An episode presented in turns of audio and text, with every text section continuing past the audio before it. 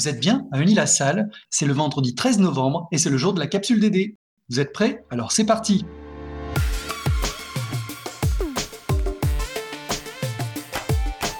La capsule DD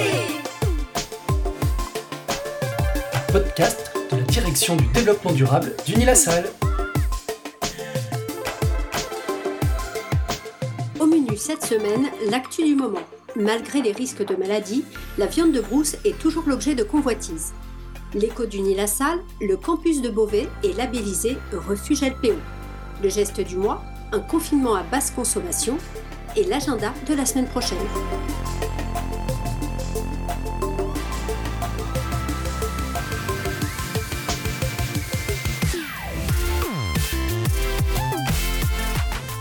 Alors que ce second confinement entame aujourd'hui sa troisième semaine et que le rythme des contaminations reste désespérément élevé, on pourrait espérer, sinon d'être déconfiné dans les tout prochains jours, au moins que cette pandémie mondiale qui a stoppé la marche du monde pendant plusieurs semaines puisse servir de leçon.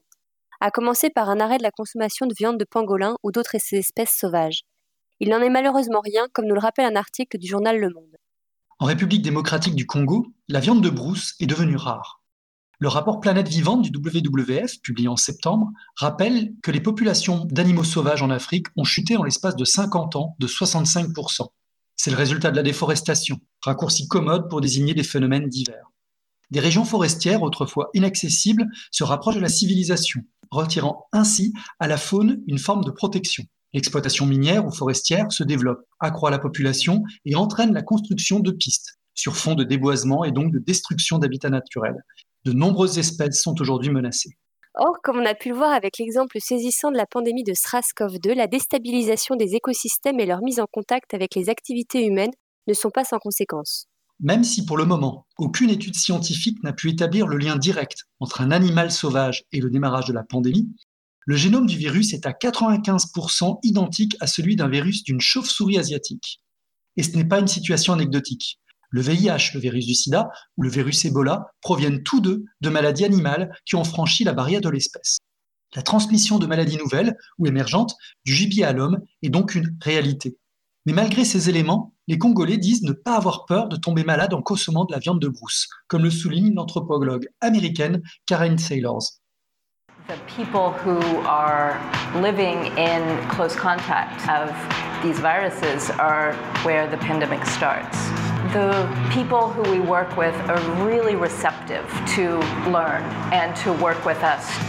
Unfortunately, in Central Africa, the poverty level is incredibly high. People are looking for ways of finding food to feed their family. We work with hunters to come in and bring us dried blood spot cards. So when they go hunting, they will take some of the blood from the animal that they've killed and put it on the card so that we can do our research. What we can communicate is that for certain behaviors that people are doing that we know are dangerous, it's our responsibility to talk to them about it, to look for ways that they can do things differently without changing their cultural habits. I think that is a very different kind of work than working in a lab coat, but it's equally important because you're getting the message out about how to avoid pandemics. Elle confirme que les habitants ne croient pas que les animaux sauvages puissent transmettre des maladies, bien qu'il n'existe aucun contrôle sanitaire pour cette viande. Elle arrive dans les villes de manière informelle et est vendue directement sans être examinée par le moindre vétérinaire. Ainsi, à Kinshasa, les étals des marchés présentent des produits venant par barge le long du fleuve Congo de tout le pays. Porc épic, du cochon sauvage, quartier de buffle, petits singes, tortues et même de jeunes crocodiles encore vivants. La chair de ces animaux est réputée. Elle est très protéinée et elle rend fort. Or, la conjonction d'une demande toujours aussi forte et d'une raréfaction de la ressource entraîne une hausse des prix qui attire des braconniers qui prélèvent massivement du gibier pour alimenter des trafics légaux, mais surtout illégaux. Et existe-t-il des solutions? Bien comme le souligne Alain Huart du WWF, la chasse et le commerce de viande constituent les principales menaces pour 85% des primates et des ongulés. La priorité pour protéger la faune n'est pas uniquement la limitation de la consommation de protéines animales, mais prioritairement de remplacer la consommation d'animaux sauvages par l'élevage et la pisciculture. Non seulement cette option offre un accès aux protéines sans nuire à la faune, mais les déjections des animaux élevés permettent d'enrichir la terre et donc d'améliorer les rendements des cultures agricoles sans avoir à réaliser de nouveaux brûlis.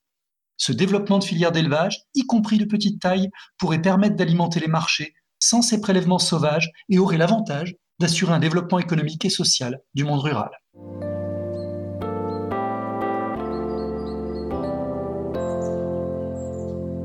Une bonne nouvelle sur le front de la biodiversité. Après des démarches entamées depuis plusieurs mois, le campus de Beauvais a été labellisé Refuge LPO. Bravo Alors, pour mieux comprendre, de quoi parle-t-on? La LPO, ou de son nom complet Ligue de protection des oiseaux et de la nature, est une association nationale qui œuvre pour la protection des espèces, la préservation des espaces et pour l'éducation et la sensibilisation à l'environnement. Elle a mis en place un dispositif visant à encourager les particuliers, les écoles, mais également les entreprises et les collectivités ayant en charge des espaces naturels à contribuer à la préservation de la biodiversité, les refuges LPO. Les candidats à cette labellisation doivent signer une charte d'engagement et mettre en place un certain nombre d'actions en faveur de la préservation de la biodiversité animale et végétale. C'est cette démarche qui a été initiée suite aux consultations des DRS auprès des étudiants et salariés dans le courant de l'année 2019 qui a abouti la semaine dernière. Ce label a été attribué plutôt sur des réalisations déjà menées ou sur des projets à venir? Eh bien les deux. Sur notre campus, on peut citer plusieurs belles réalisations qui ont été menées ces dernières années, à commencer par de nombreux travaux de recensement du patrimoine écologique. Le tour botanique virtuel du campus, réalisé par notre collègue Léa Carvroédan, enseignante-chercheuse en écologie, mais aussi les observations de la faune et de la flore par des étudiants de deuxième année de la spécialité agro, ainsi que des sorties naturalistes organisées par l'association Solidaritaire, qui ont eu lieu lors des semaines étudiantes du développement durable. Bref, les réalisations ne manquent pas.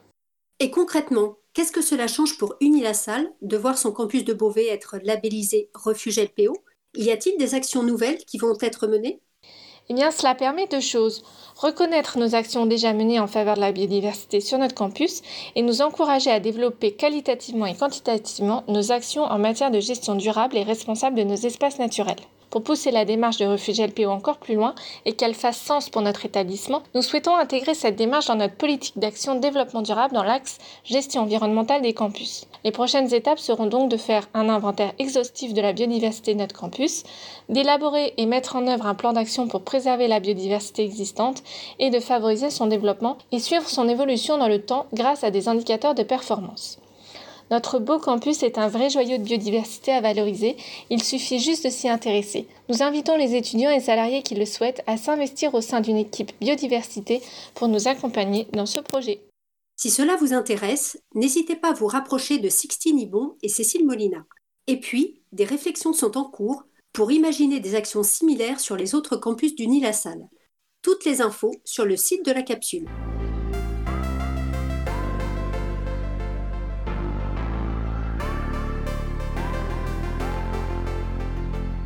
Nous avons posé une question simple à une étudiante du campus de Beauvais. En cette période de confinement, mets-tu ton ordinateur en mode veille ou l'éteins-tu lors de la pause déjeuner? Euh, Non, ça m'arrive euh, jamais de le faire euh, parce que moi, ça, ça ralentit pas mal mon ordinateur. Du coup, c'est pas du tout un réflexe que j'ai pris. Sais-tu qu'un ordinateur en veille utilise de 20 à 40 de l'équivalent de ce de sa consommation en marche? Cette option est idéale lors de la petite pause octroyée par l'enseignant. En revanche, dès lors que cette pause est supérieure à 15 minutes, n'hésitez pas à éteindre complètement votre ordinateur. Attention, un ordinateur éteint mais qui reste branché continue aussi à consommer. Une autre question a été posée à l'étudiante. Laissez-vous votre chargeur branché même lorsque vous enlevez votre téléphone ou ordinateur qui est au bout? Euh, Oui, je, le laisse toujours sur, euh, sur ma prise. Sais-tu que les chargeurs contiennent des transformateurs qui, comme leur nom l'indique, transforment la tension du courant sortant de la prise en une plus faible tension nécessaire à l'appareil branché? Les transformateurs consomment de l'électricité, y compris lorsque les chargeurs ne sont pas connectés à un appareil. C'est pourquoi il est important de ne pas laisser brancher les chargeurs hors de temps de recharge. Alors, un bon geste à acquérir, débranchez votre chargeur lorsque la charge est terminée.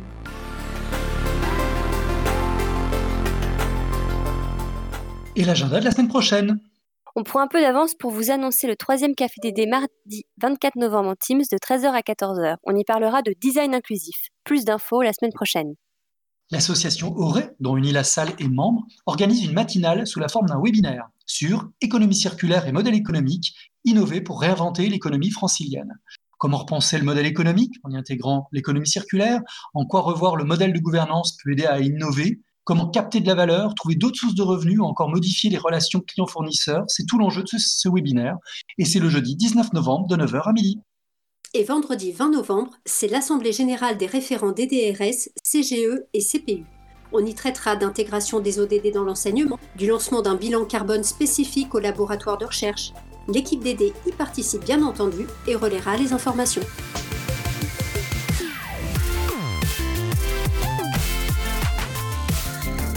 Et voilà, la capsule DD d'Unilassal, c'est fini pour aujourd'hui. On espère que ça vous a plu. N'hésitez pas à nous partager vos courriers enthousiastes, vos propositions de thèmes et vos suggestions d'amélioration à l'adresse capsuleddd.unilassal.fr.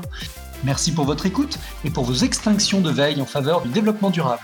On se retrouve la semaine prochaine et d'ici là, vous pouvez méditer cette pensée attribuée à George Sand La nature est éternellement jeune, belle et généreuse, elle possède le secret du bonheur et nul n'a su le lui ravir.